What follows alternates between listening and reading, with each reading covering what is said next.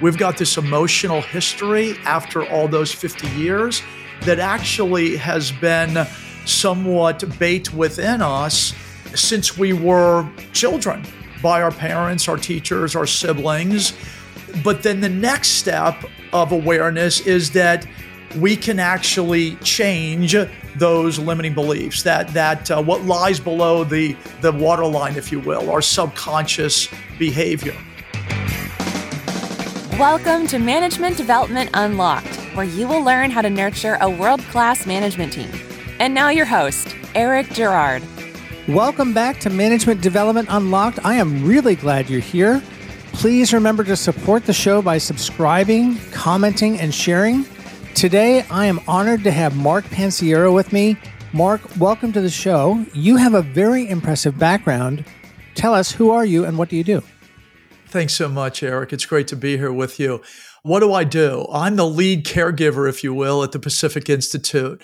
Title is CEO, but I'm just committed to really providing people tools to think about what they think about, help them think in a way that really illuminates their potential to drive greater personal and professional performance than ever before.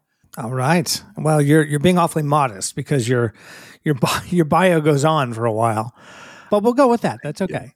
Thank you.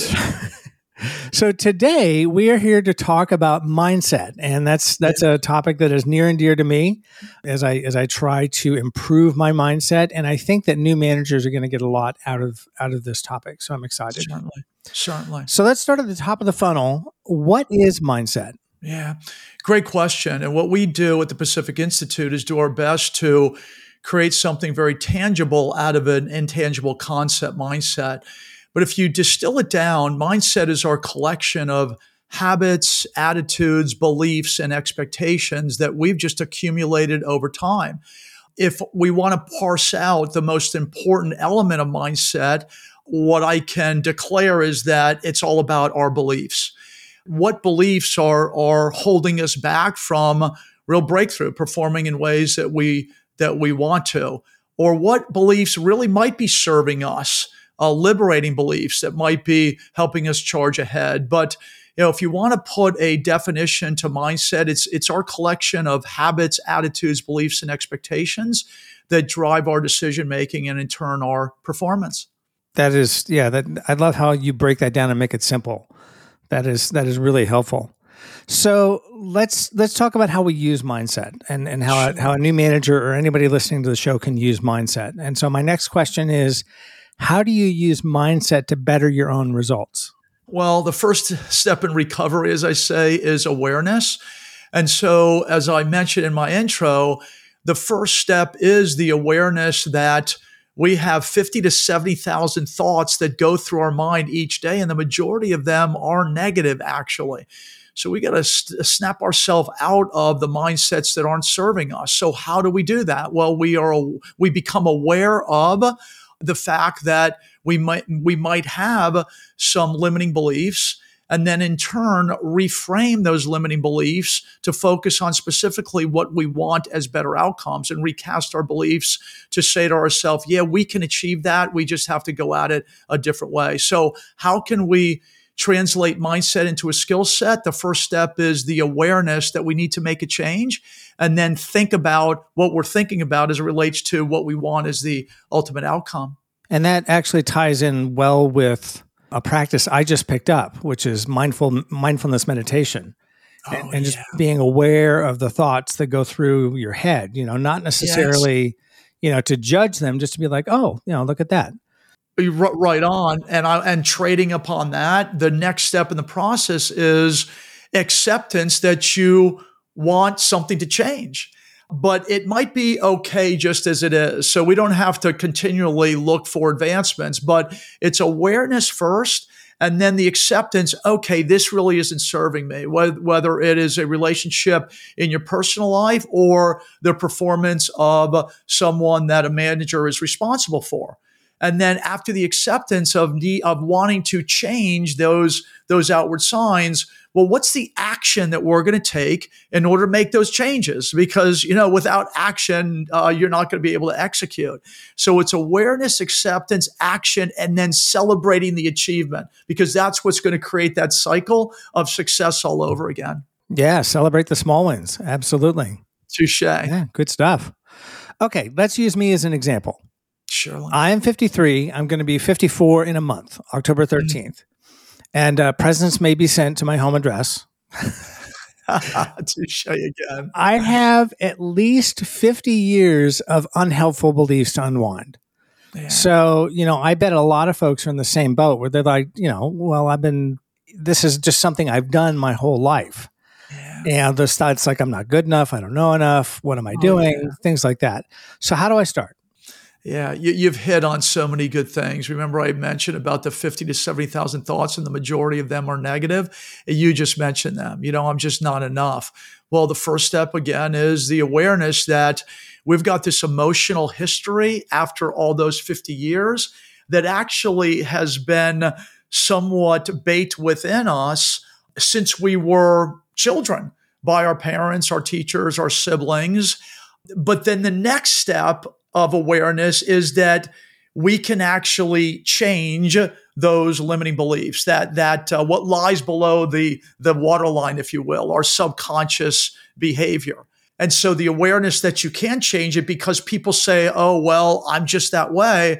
Epigenetics science and that's what we make sure that's what we do at the pacific institute. We validate these concepts and science proves out that you can actually change your mindset at a cellular level. Crazy, but you need to practice these steps because you really aren't born the way you you might consider you are and that you are just hardwired to continue along the path that you have been in your 53 odd years.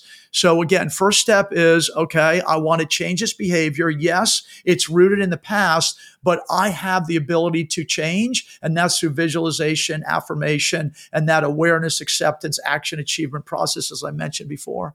Okay. So you mentioned visualization and acceptance are the, were those the two things uh, visualization and affirmation, affirmation. so I, I, can give you the specifics in that regard if you like in those regards would yeah, you like me so, to you know, use, use, me as a as a mini case study here so sure so what what would i do today to start unwinding 50 years of you know you're bad wrong not good enough yeah yeah too, you again great point number one is let's not boil the ocean so, what is one thing, one main thing, you know, keep the main thing the main thing that you believe is holding you back? And uh, what is the belief that is driving that holdback? I can go deeper with you in that regard. Can I ask you one, putting you on the spot a bit, using you as a case study? Sure. Yeah. What might be something you want to change, please? I'll, I'll take something personal. The, the fact okay. that, that, that I, I struggle to see myself as a great dad. So I don't, I, you know, it's like, you know, you're, you're not a good enough dad. I'm assuming your kids don't believe that. Matter of fact, I believe it's beyond assumption. So you've got proof positive. You got you got facts in front of you that prove you wrong. But let's let's let's go further into that. I'd, I'd ask, you know, why do you believe that? Would you mind sharing? Why why might you believe that you're not a great dad? Just because I, I struggle in my relationship with one of my daughters, I have twin 14 year old daughters, and I struggle in my relationship with one of them. It's kind of it's kind of hot and cold. You know, we love each other, we love each other, and then we have conflict and we butt heads, and it's really difficult. Yeah. Well, I can tell you you're not alone, great dad, because I got three and I had that on and off relationship as well. But what you must do is identify first what you want to change. And that is that relationship that you have, the, the manic one up and down, hot and cold with that one daughter, with your one daughter. And then after identifying that and that belief, you need to flick back into the times when things were going very, very well with your daughter and flick those up in order to visualize more of them. Because when you focus on more of what you want to have happen, more of the less of those things that you want to diminish go away. There's an inverse relationship there because when you focus on the times that served you and your daughter well and less on the times that didn't go well with you, you're moving out of that downward spiral of darn it all, this always happens. And so that's the visualization. So whether it be a special time out with her at a dinner or one of her events or watching a special sunrise or sunset, it is replaying that in your mind and sharing that storyline with her, even in the face of adversity when things aren't going well. I love you so very much. We had such a wonderful Saturday together. Then darn it all, homework threw us off. Well, let's let's really trade on on how much we do care about one another and try to work through this this homework dilemma that we're facing. So tying it back to the concepts, visualizing it fixed you know, that's the replacement picture. That's the direction you want to go and start affirming whether it's written affirmation or outward affirmation with your daughter of, of how you want the behaviors to continue. So that is the more of, less of concept that will move you towards. Now, it's not going to diminish. It's not going to go away right away. It's not a light switch kind of scenario, but that is how we recast. It's actually new neural programming and it drives synaptic firings in our brains along with your daughter's mind as well in order for us to move towards that replacement picture and the fix, if you will, for both of you and it's something that takes time that that takes small moves small degrees over time. So this is without like- question. It's it's it's repetition. You you you must repetition's the mother of learning and you must have stamina otherwise a new habit is not going to be created. The only way you're going to habitualize behavior is to repeat it. And we have so many examples about that. New year's resolutions well all of a sudden you get up on january 1st and and you know you don't push the alarm clock snooze button you're out there you know uh, d- uh, doing your exercise. All of a sudden january 2nd comes around and you push the snooze button.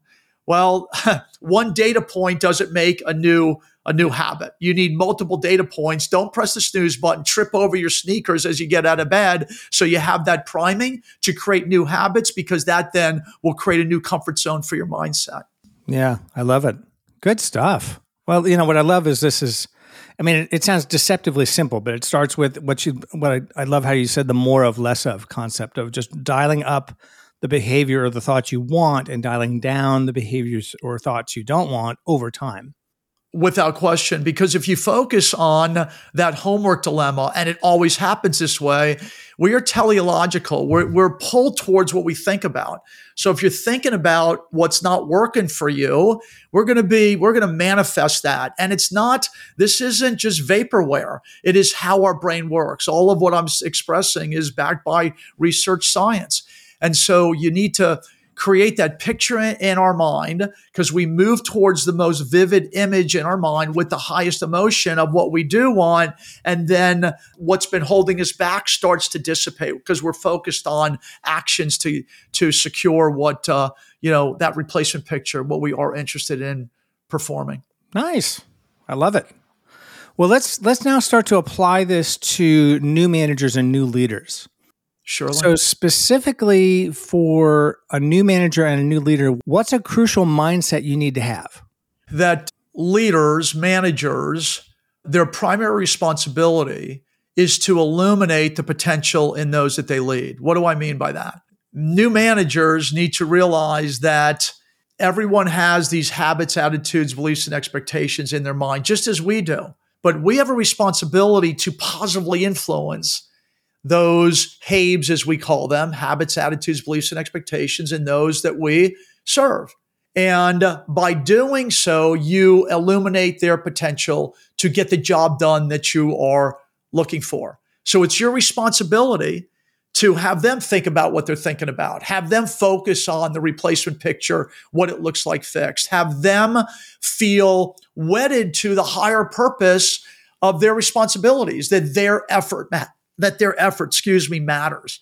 So make sure that we are translating our own mindset in, in a, a performance oriented way to those that we are serving, to those that we are leading. And that's why I called myself a lead caregiver, because it truly is It needs to be done in a caregiving fashion in order to solicit and elicit the performance metrics, if you will, that you want out of those that you lead.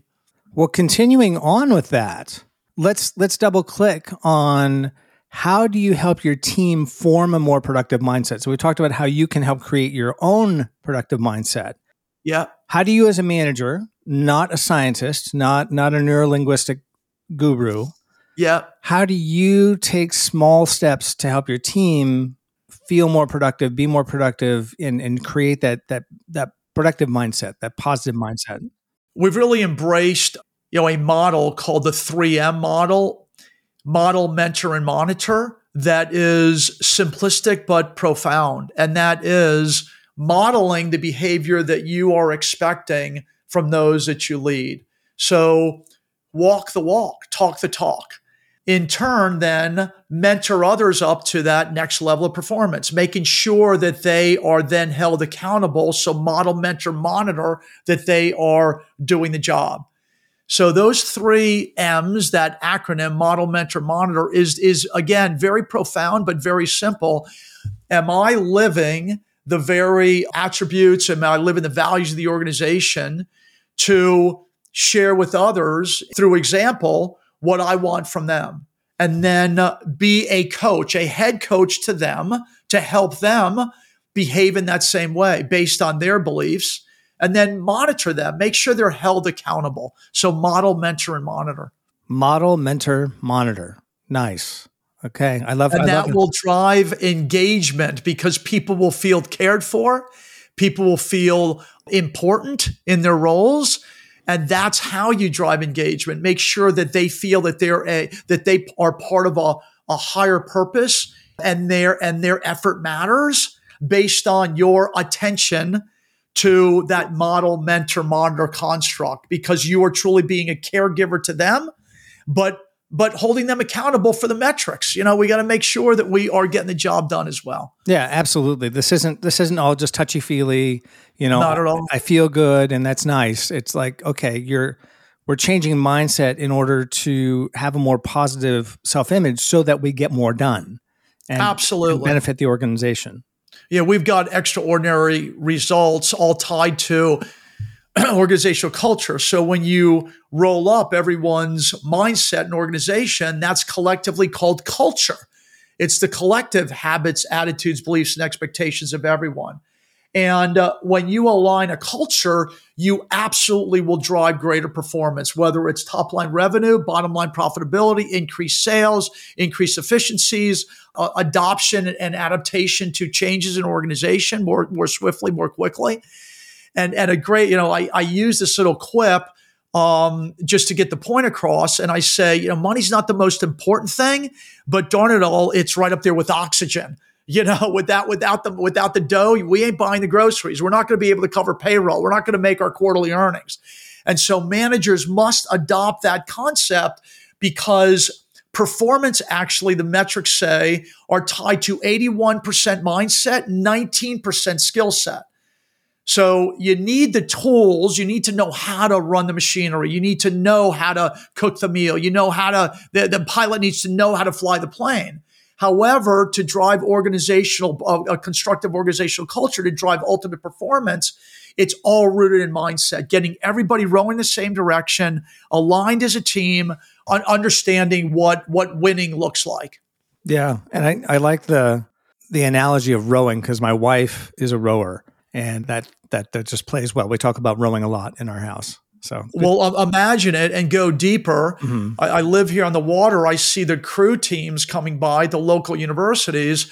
But imagine if one of those rowers were rowing in the opposite direction. It's just bizarre. It's just bizarre. Or, or, and I don't know the actual name of the individual, the coach on the in, in the, you know, in in the uh, on the rowing team. But if he was he or she was out of cadence, you know, it just is not. You're not going to win the race, no. proverbially speaking. No, you're not.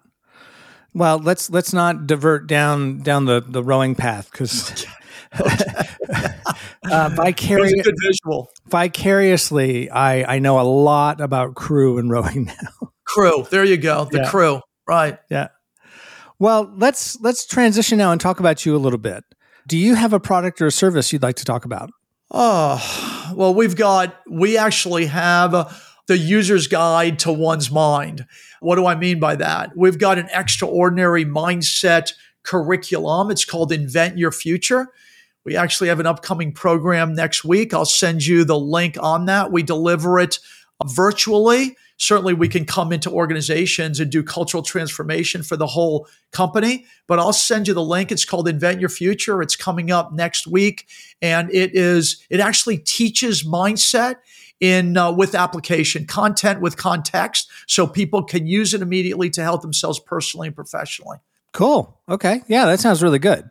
And you know, just in transparency, I've been through your online program and just and loved it, and that's part of the reason why Thank we're you. talking here. So good, good Thank stuff. You. All right.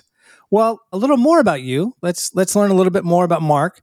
I've got a series of questions here. I call them the lightning round. It's it's nothing too intimidating, nothing too personal, but just a chance for us to get to know you a little bit better. You game? Thank you. Yeah, I am. All right, let's do it. So, if we could switch seats, if you could interview anyone, anyone, living or dead, who would it be and why? Yeah, Napoleon Hill, Think and Grow Rich.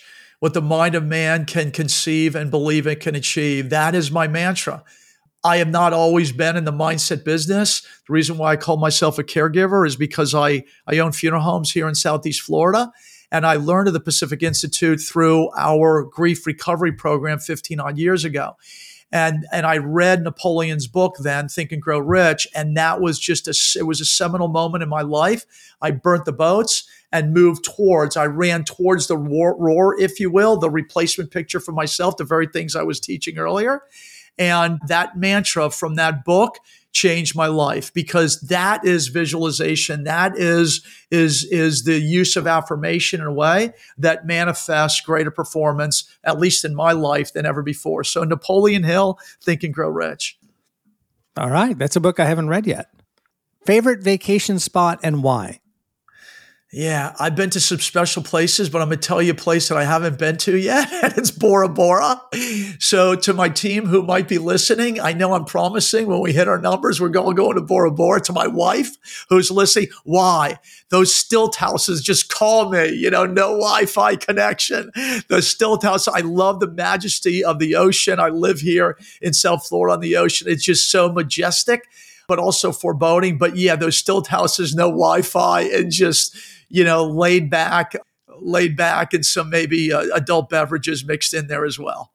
Uh, well, if you're going to the tropics, may I suggest you take up scuba diving? Oh, my friend, we did talk about that. I, I know you're a more advanced diver than me, but I'm I'm certified with my oh, wife, oh, and I want to get back in the water. Time to get wet. Yeah, yeah. Go take a refresher so and go go see some coral and some fish in Bora Bora. Oh, oh, it's just a whole night. It's just so beautiful. Yes. Nice. And my last lightning round question for you is: What brings you the most joy in your life? Huh. That's a great question. I, I believe the very and, and just a little plug eh, for your audience. If whoever watches TED Talks please look up mine because it talks about this process that I just shared. And it's the life process that I have employed. And based on that process, the greatest joy is how this is manifested in my children. And so, Eric, trust me, I had the same challenges with mine. And now I've got a grown surgeon, a CPA, working for a big four, and and Mark Anthony, who who runs the family business, the family funeral home business with my with my wife. But the manifestation of these very concepts in my children's lives when they used to dog me for teaching them without teaching them, if you will. And now they're teaching me in return. I just, uh, I'm a blessed dad and um, and that is now bringing me the best joy, and certainly this my you know my incredible wife being a part of the process along the way. Amazing, amazing. All right, well, thank you. Well, thank you very much, Mark. I really enjoyed our conversation. This is this was fabulous. How can people find you if they want to learn more? Thank you. Thepacificinstitute.com and uh, markpanciera actually.com uh, landing page but i you know i'm i'm available to present these these extraordinary gold nuggets to individuals to groups to to organizations but yeah the pacificinstitute.com or markpanciera.com but both for the same ultimate goal and that is for me to be an advocate for mindset and to continue my caregiving journey, providing folks the tools to to to think differently to become extraordinary. Amazing. All right. Well, thank you. And thank you for listening. Please subscribe, comment, share, and connect with me on LinkedIn. Watch for my book, Lead Like a Pro The Essential Guide for New Managers, coming September 20th at a screaming toward us. We will catch you on the next one. Bye bye. Thank you for listening to this episode of Management Development Unlocked. Want more? Get a ton of insider tips and tools at girardtrainingsolutions.com.